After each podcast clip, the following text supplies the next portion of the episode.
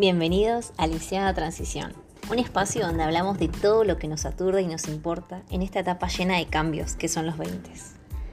Esa década dorada donde nos llueven oportunidades, pero también nos llueven dudas. Y acá podemos compartirlas. Empezamos.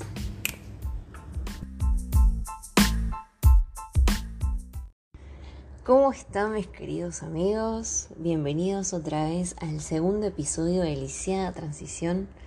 Para mí es un placer volver a estar acá con ustedes y espero que lo disfruten tanto como yo. Bueno, el día de hoy vamos a hablar acerca de la conciencia.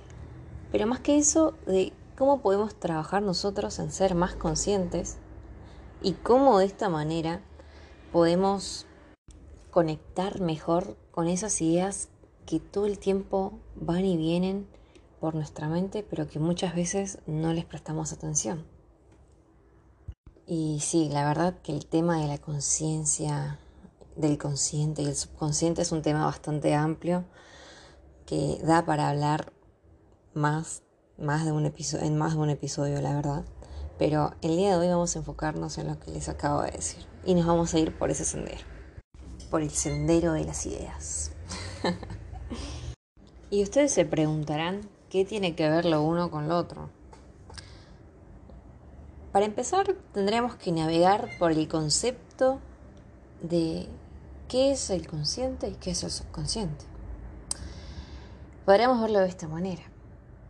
Nuestra mente es como un gran iceberg donde tenemos una cara superior y pequeña y una cara gigantesca y sumergida dentro del agua, cada uno representando las dos partes de nuestra mente.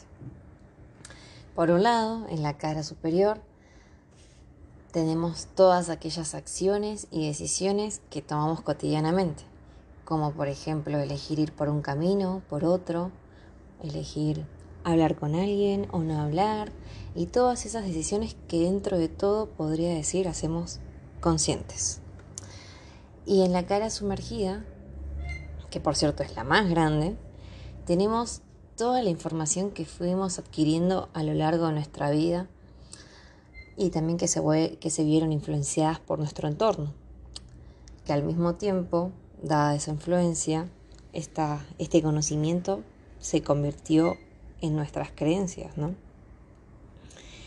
Y esto está muy relacionado con, con nuestro consciente porque en base a nuestras creencias, muchas veces desarrollamos nuestros hábitos. Y nuestros hábitos son los que determinan nuestras acciones y decisiones que también son partes del consciente. Sí, está todo conectado. ¿Y dónde quedan las ideas dentro de este gran iceberg?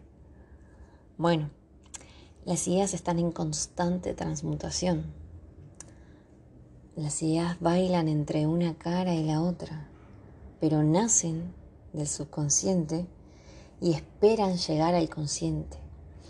¿Y quiénes son los protagonistas ahí? Nosotros. Y es que pasa que muchas veces en la vorágine de la cotidianidad la dejamos pasar de largo. No le damos espacio a la imaginación y a la creatividad porque cada vez que nos aburrimos terminamos mirando una pantalla, ya sea la televisión, ya sea el celular, la tablet o cualquier distracción, menos explayar aquello que está pasando por nuestra mente. Y justamente hablando de esto, se me viene a la cabeza una frase que me gustó mucho que leí el otro día, que es de Napoleon Hill, que dice así, todas las ideas nacen muertas y necesitan que se les inyecte el aire de la vida por medio de planes definidos y que sean de acción inmediata.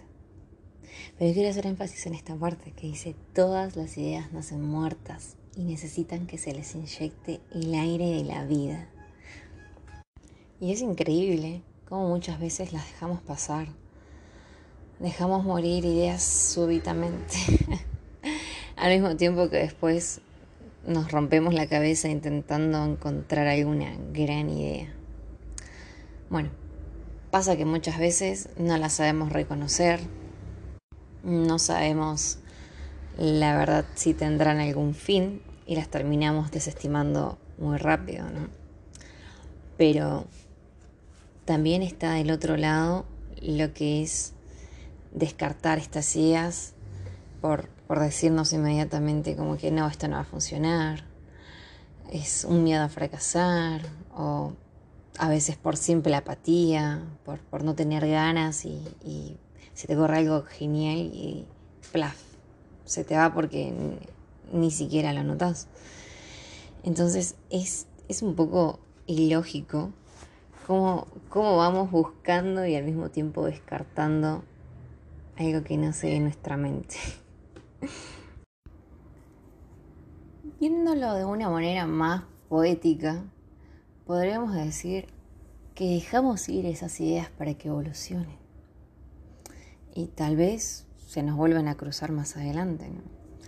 O, al mismo tiempo, puede ser que sean las ideas las que nos dejen ir a nosotros, para que nos encuentren más adelante un poco más conscientes, un poco más evolucionados, o simplemente que cuando vuelvan a encontrarnos, nos encuentren y tengamos esta vez el coraje y la valentía de darles un espacio y un sentido a nuestra realidad.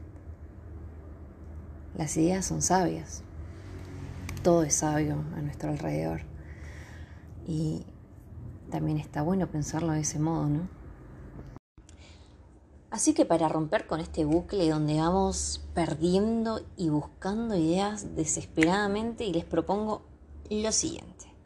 Y la verdad es que es algo muy sencillo. Es tener un cuaderno de ideas al lado de ustedes y que cada vez que les surja cualquier tipo de idea la anoten. No desestimen nada, no desestimen absolutamente nada porque si llega a ustedes es por algo y como les dije, el universo es muy sabio.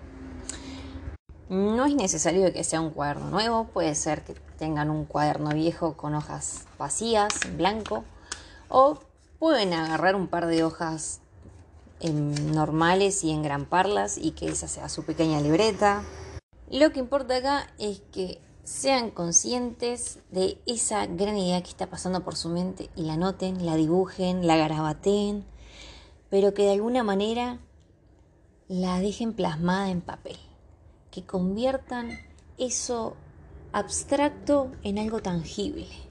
Esa es la idea de este episodio y espero que les guste porque yo lo hago y la verdad que incluso es bastante desestresante tener un cuaderno donde puedan anotar y dibujar de todo. Y lo más lindo es que después cuando están aburridos, en vez de agarrar el celular, vayan a ese cuaderno y vayan viendo lo que anotaron, lo que dibujaron. Y quién les dice, más adelante pueden terminar incluso haciendo, haciendo planes o estructurando pequeñas acciones para, para darles vida a esas ideas. Y de esta manera llegamos al final de este episodio. Espero que lo hayan disfrutado. Espero que se animen y pongan en práctica todo lo que hablamos acá. y bueno, gracias por su tiempo, gracias por su atención. Los veo en el próximo episodio de Felicidad de Transición. Les mando mucho, mucho amor.